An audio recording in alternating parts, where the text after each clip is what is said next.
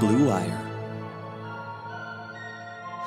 Touchdown pass, 5-4-0 in the 504. Jackson takes it himself. Look at him dart back and forth. Oh! He broke his ankles. He is Houdini. Watson stays on his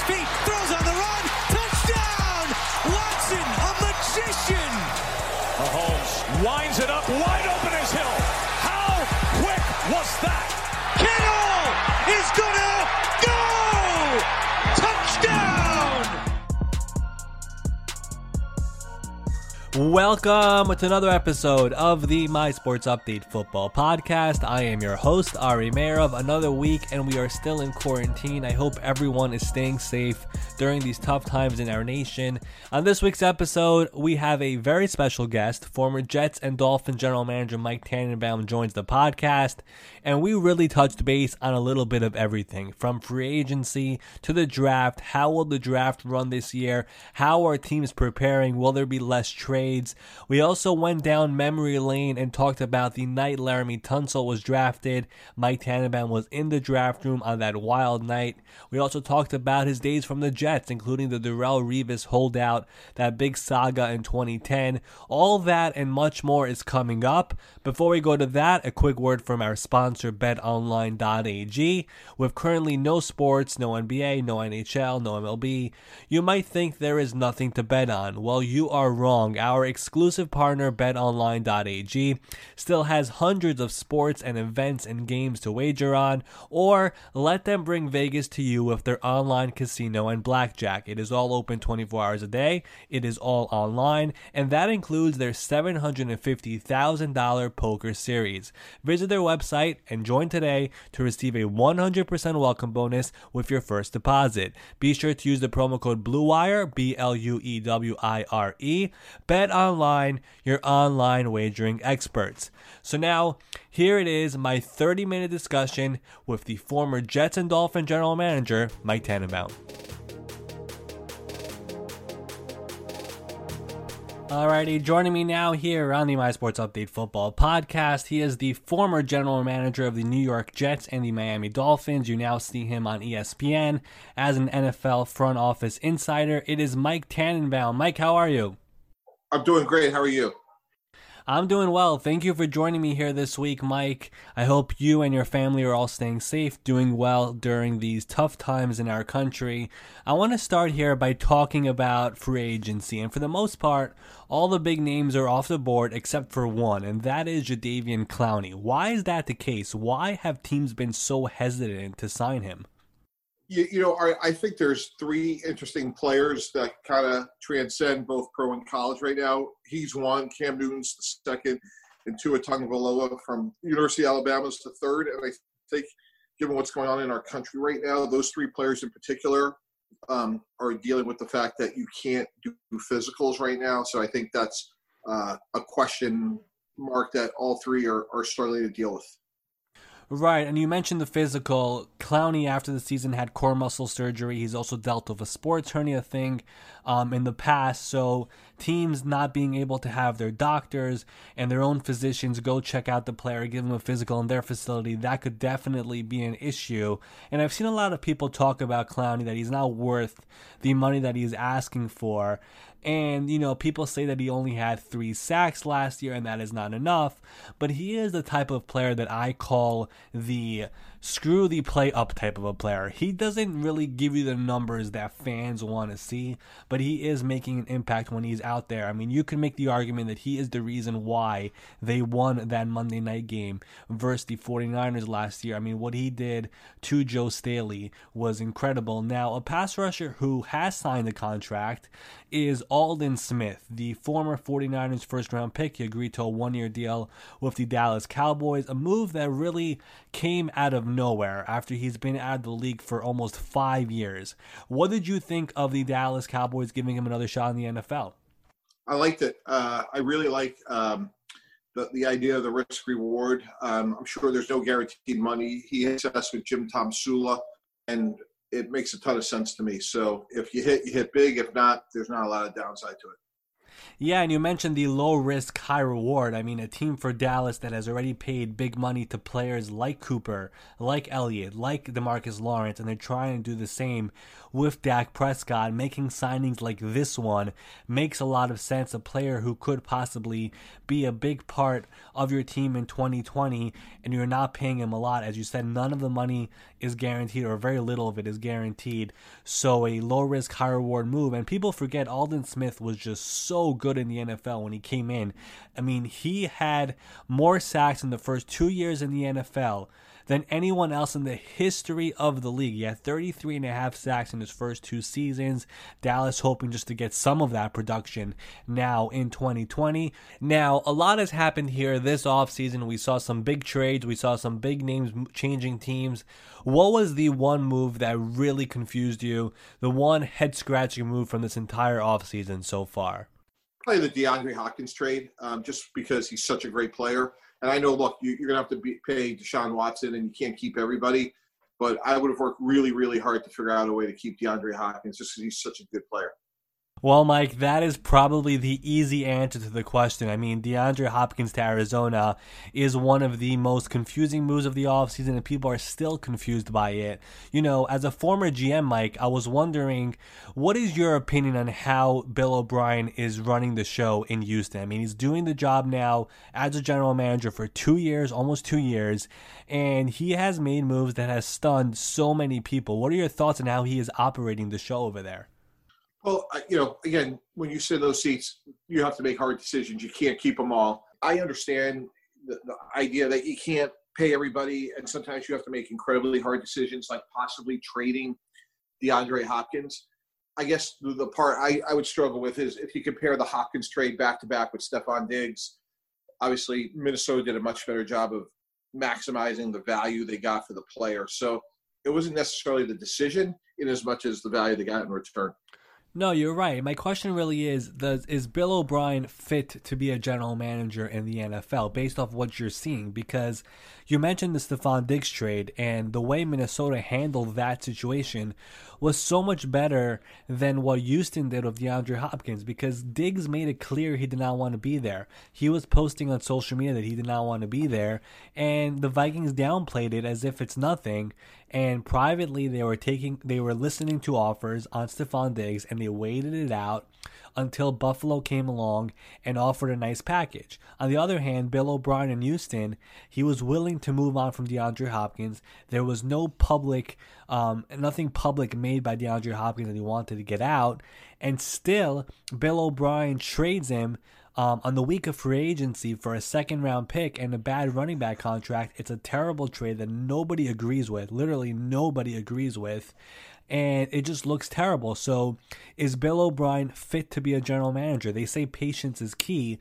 It doesn't look like he had any patience in this trade. He could have for sure waited a little bit until a better offer came along, and he clearly did not do that. So, what do you think? Well, again, I think you know every situation is going to be a little bit different um, depending on what time of the year uh, we're in. But going back to the Laremy Tunsil trade, for example, it was very apparent that they needed a left tackle, and when you make those decisions, um, and unfortunately, I've been there a couple of times in my career. You, you have to pay whatever price you have to to get a transaction done. So um, every situation is a little bit different, but I, I, I think that's a fair question to say. You know, what was the rush to get you know Hopkins out the door that fast? Yeah, exactly, Mike. I mean, I don't understand it either. 27 year old wide receiver, arguably the best wide receiver in all of football, and they trade him for not that much. And the thing that confuses me is that there were no other top wide receivers available on the free agent market. It's not like he had to trade away Hopkins because a team they were talking to could shift over and sign somebody else in free agency. There were no other top wide receivers available on the free agency market. Nobody um, as good as DeAndre Hopkins. I mean, the whole thing really does not make sense, and I'll be watching the Texans very closely next year to see how it all unfolds. Now, I want to move on to the NFL draft, and obviously, things are very different this year with the coronavirus. The draft is happening as originally scheduled. If you were a GM right now in the NFL, would you want the NFL to postpone the draft for a few weeks or a month? I, I would. And, you know, for me, um, the context of what's going on in the world right now. Uh, really, you know, unfortunately, we really got to pay attention to it. Uh, in my career, um, you know, I've seen 9/11. Unfortunately, Hurricane Sandy, which was a very significant event in the greater metropolitan New York area. Um, I think a situation like this, look, it's going to be the same for all 32 teams. So competitively, I'm sure the league is saying, well, look, you know, nobody's going to be, you know, uh, benefit or hurt more than the other. So it's still an equal playing field. But I just think, given this, you know, the sentiment of what's going on in our country right now, um, almost to a historic nature, there's a time and a place. And if we would push draft back, you know, let's say a month, so hopefully we can get back to some semblance of order. Hopefully, um, then I think that's a great month, uh, you know, worth to invest in. Now, with that said, uh, presumably, I think what the league would say that is like, well, we don't know what the world's going to look like in a month, and this way, let, us get this behind us. So when we're up and running again, you know, things we, have the draft behind us. So I think that's why the league would say, hey, let's keep it going. But I, I don't know, just given you're seeing all these deaths just keep piling up, and it's just you know like everybody else, it's it's hard to watch, it's scary, and you're concerned about your fellow citizens. So, um, look, I'm getting ready for the draft. You know, with ESPN, it's a privilege to be part of it, and we'll certainly be ready to go. Um, but if I was with a team, you know, I, I would have preferred to have the draft move back at least a month. How are teams getting ready for this draft? Like everyone is working from home right now. How are teams getting ready for this thing, and how will it be on draft day itself? Well, you know that's what's interesting. You know, and let's just take Mickey Loomis. You know, a couple of weeks ago, it comes out publicly that you know Sean Payton tested positive for the virus, and if I'm Mickey Loomis, the general manager of the New Orleans Saints, I'm very worried about Sean and his family. And once that's done, then you quickly pivot back to the team because we're sitting here, Ari, in January of 2021, I promise you, um, no one's going to be like, well, you know, that that coach or that GM, you know, they went two and 14, they deserve the benefit of the doubt because of the virus. No one cares. Right. Um, you know, it's you either produce or you don't. So once you know that your organization is safe, their families are safe, you quickly pivot to the the task at hand, which is to try to prepare for the draft the best you can. What about draft day? April 23rd comes. How are teams going to do this? Because there are so many different factors. How is it going to work out? I don't really know. I mean, I think part of it you could obviously do virtually and you know Zoom, and and certainly those are things that we've uh, you know we're doing right now, and that's kind of been the new normal. The the one thing I don't understand myself is you know sitting in that seat for a while is if you're if you're sitting there and you got the tenth pick in the draft, you're speaking to teams seven, eight, nine. Somebody on your staff is, and you're talking to teams eleven to fourteen because hey, are we better off, you know, moving up for a couple of spots, or are we better off moving back a couple of spots and picking up a pick here? So um, it's just, uh, you know, everything is a context, but I just don't understand how you can do that without at least having three or four people in a room at the same time and saying, yes, we're going to trade up, or no, we're not. And oh, by the way, you also have to get the league office on the phone and um, quickly make a decision. So I, I don't know. It's going to be interesting. I think the preparation within reason can get done. I'm confident of that. I think Zoom and video conferencing isn't the same, but but is certainly uh, plausible. But the actual draft day, that, that one I, I, I don't get. Based off everything you just said, do you think there are going to be less trades in this year's draft because of all the circumstances? Absolutely. In fact, I, I, think the inverse is probably more appropriate, which is how can you make a trade? Um, maybe they're baked in the night before. Uh, maybe you talk to one team, but that's about it. You know, I always wanted to collect as much information to make the best decision possible. So um, I think that's a really, really fair point. Wow, I mean, that is just going to be fascinating to watch because it is just going to be so different, not just for us, the audience, but for teams and the league office, how they get all of this settled. Now, when the time does come on April 23rd, the Bengals will have the number one overall pick, and we all expect it to be Joe Burrow. There are reports out of Miami that the Dolphins will try to trade up for that pick. If you were in Cincinnati right now and the Dolphins come calling, are you considering anything the Dolphins are throwing at you? I just it has nothing to do with any other team except me, and I, I would take the player. Um, I think for Cincinnati, Ari, it really just aligns almost like historically well. You know, from a standpoint of when you look at they need a quarterback. You know, Andy Dalton's time there was presumably run its course, and um, Joe Burrow's Ohio native. He was durable. He was incredibly productive. He's high character. Um, I think it just lines up really well for them. Yeah, that was what I was thinking also. Take Burrow, that's your quarterback for the future, and move on. But then again, the Dolphins have three first round picks, two second round picks. They have two first round picks next year. They have two second round picks next year. I mean, they're loaded with draft capital. Um, if Miami comes calling, we'll see what happens. Now, speaking of Miami, they got a bunch of those picks that I just mentioned from the Laremy Tunsil trade. Tunsil was on ESPN's NFL Live um, last week, and he said that he wants to be the highest paid offensive lineman in the NFL. Now, you drafted Laremy Tunsil in Miami. That was one of the most insane draft moments ever. Could you take us back to that night and how it all happened? Well, I think it's really um, it's about preparation, and you know, unfortunately, you know, Laremy had to hit a bump in the road, and a video came out at the wrong time for him but he was very high up on our board, and for us, we saw it as an opportunity. So we fell back on our process, our preparation. We felt really good about the player and the person.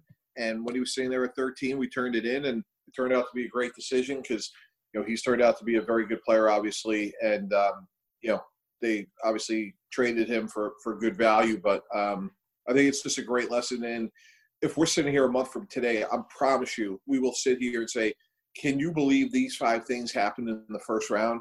Um, and that's what's great about the draft. If you think about it, it's the ultimate reality show. The most popular sport in our country is pro football. The second most popular sport in our country is college football. And the draft is a confluence of those two things. I want to ask you one more thing on Laremy Tunsil because, again, that draft moment was just so wild. I remember the week or two before the draft, the talk was Chargers at three or Ravens at six. At what point at draft night did you realize that there is a chance that he might drop to us at 13? Probably like eight or nine. I think once he got past uh, Baltimore, and, and Baltimore took um, the tackle from uh, Notre Dame, and uh, yeah, yeah, yeah. And uh, once he took Ronnie Stanley, we knew that this was like a real possibility. And then it just started to unfold from there. And um, once it got down to like, you know, 9, 10, 11, you know, we, we quickly look went all the way back to his area scatter reports you know and we had really good information really good scouts that had been through there numerous times and just felt like hey this was a good person that made a mistake. Yeah and you mentioned preparation. I mean fans don't get to see how much preparation really goes into a draft. The amount of work that scouts do, the amount of work that your staff does to get ready for the three day event of a draft. There is so much work that goes into it year round, and it clearly came in handy for Laremy Tunsil because you guys knew that whatever you saw in the video is not really the person you're going to get when you guys made that pick. And he clearly came out to be a very good player for the Dolphins, and he's a really good player now for the Texans. And he is going to get paid as the highest paid offensive lineman in the NFL. I want to go even further back to your Jets days. And I've said this for a while that you don't get enough credit for the 06 and 07 drafts. You drafted D'Brickashaw Ferguson and Nick Mangold in the first round in 06. Those were your first two picks. You also got Leon Washington in that draft, an electric player. And you also got Brad Smith in that draft, who I call the Taysom Hill before Taysom Hill. I mean, he did a lot of different things for that team. And then in 07, you trade up for Darrelle Revis, one of the best corners ever, and you also draft David Harris. I want to talk to you a little bit about Darrelle Revis because in 2010, he was not at training camp, and it was such a big story. That was the year you guys were on Hard Knocks. Could you take me back to that camp and how intense things really got? Yeah, I mean that's one of those things where, boy, you really don't want uh, your best player to hold out, and then you know it all play out on national TV. So um, it did. Um, and look, he was a, uh, great player. He was a perfect fit for the scheme we were running. We were playing a, a to, like a ton of man to man. And you know, earlier we talked about the scheme fit with Byron Jones. This was a similar situation where Revis was um, a perfect fit for the way we were playing defense under Coach Ryan. So we wanted him. He knew it. He outplayed his contract. We wanted to reward him for that, and you know, we just really struggled with figuring out what that was. Um, and really what you see is what you got. And it became a uh, a true organizational effort. You know, one funny thing was there was one time there was a meeting and our PR guy was you know around the table and you know I think the other PR guys in the league fined him for you know being on the show and um, but it was uh, it was great. It was a, a much better experience than I thought. Um, you know, it just players really compete when the cameras are around, and we wound up going to the uh, AFC Championship game this year that year. So you know, from that standpoint, it was um, not a distraction. It actually helped bring the team together in some way that I never really could have thought it would have. And um, you know, in terms of Darrelle, we worked our tails off. Finally, got to a spot that we all felt was appropriate, given how good he was, and given the fact that he did have a couple years left on his deal.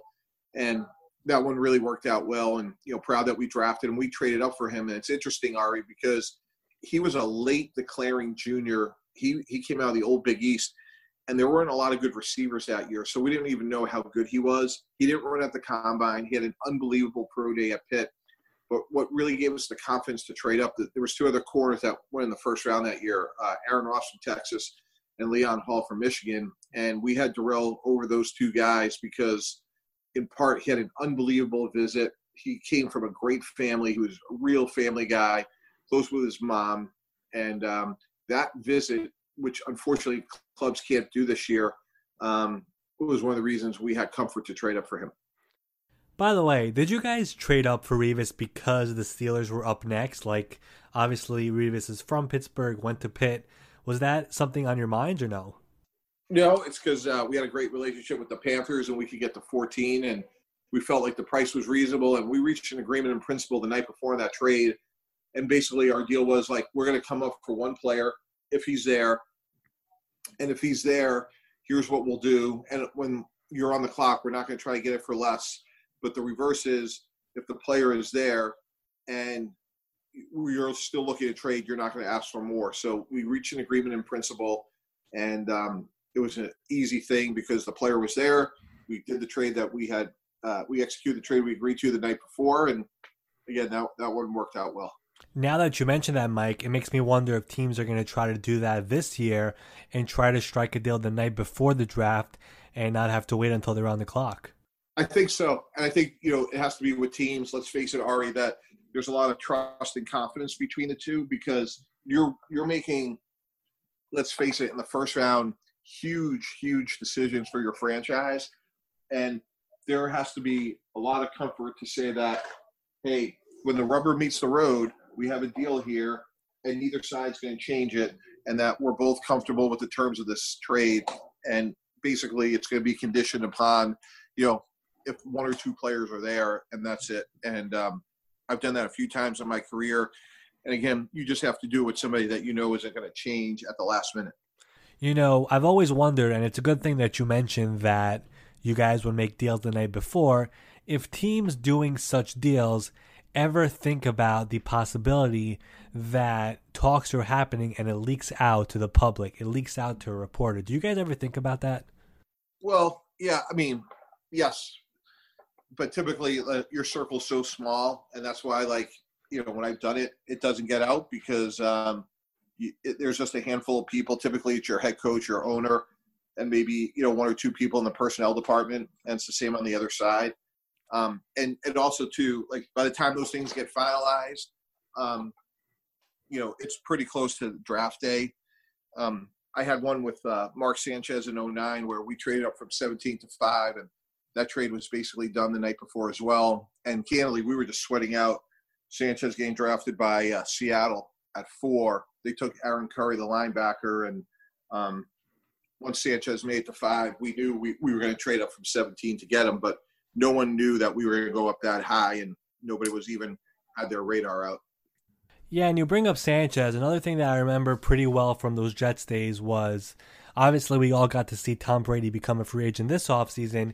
You were there with the Jets when Peyton Manning was a free agent. And I remember there were reports that you guys had interest. Now, nothing really became serious there. What exactly happened when that was going on? Uh, we we yeah, we didn't have an interest. Um, you know, Peyton was obviously a great player and all, and um, there wasn't really a lot to that. So I don't know, you know, what reports you may be referring to. Well, okay, that kind of settles it, I guess. I probably shouldn't say it was a report, like an official report.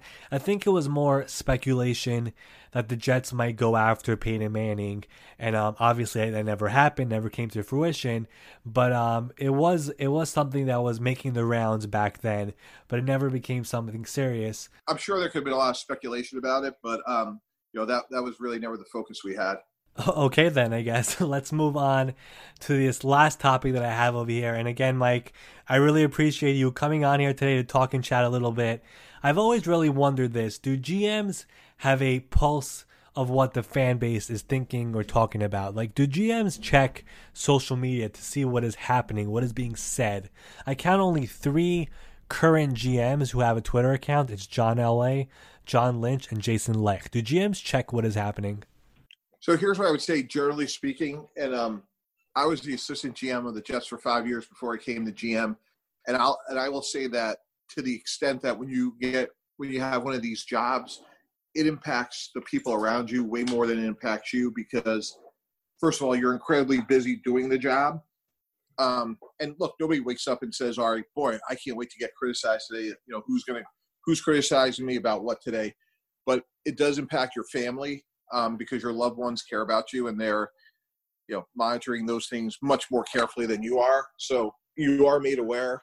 Oftentimes it's uh, secondhand um, and you try to ignore it. And i always felt like as hard as these jobs were and as complicated as they are i always in my mind for me i always try to simplify it and say hey look no matter what we're doing and you're sitting in a fishbowl you know especially like when you're in new york um, and mm-hmm. everybody has an opinion. As long as the head coach and owner understand and are on the same page, really nothing else matters. Everything else is noise. Um, and that's the way I always did. And um, I always, hey, I'm going to work my tail off. We're going to try and do the right things for the right reasons.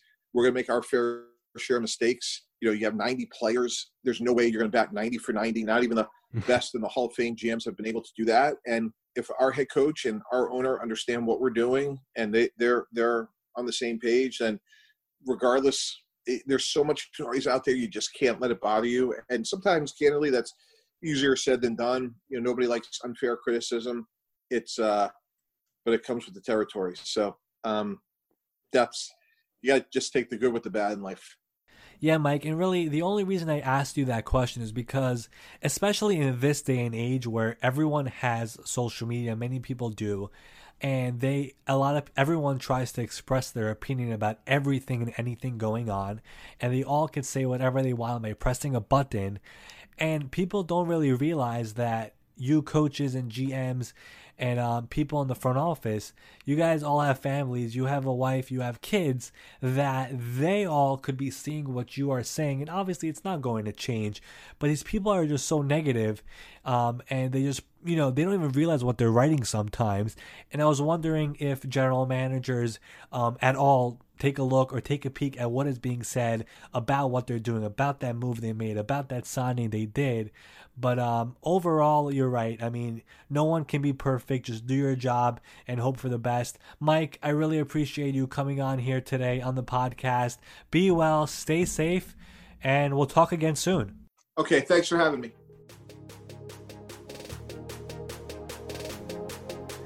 Special thanks to Mike Tannenbaum for joining me on the podcast this week. Make sure to give him a follow on Twitter and on Instagram. It is at Real Tannenbaum. He really does put out some great football content. And also catch him on ESPN throughout the week as we get closer and closer to the NFL draft.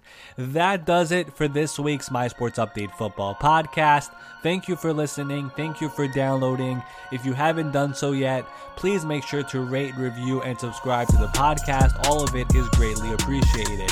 I am your host, Ari Meirov. I will be back with another episode next week with another special guest. Until then, please stay safe, stay indoors, keep doing all the things that our doctors and scientists and experts are telling us to do. Together, we will get through this COVID 19 pandemic. I'll talk to you all next week.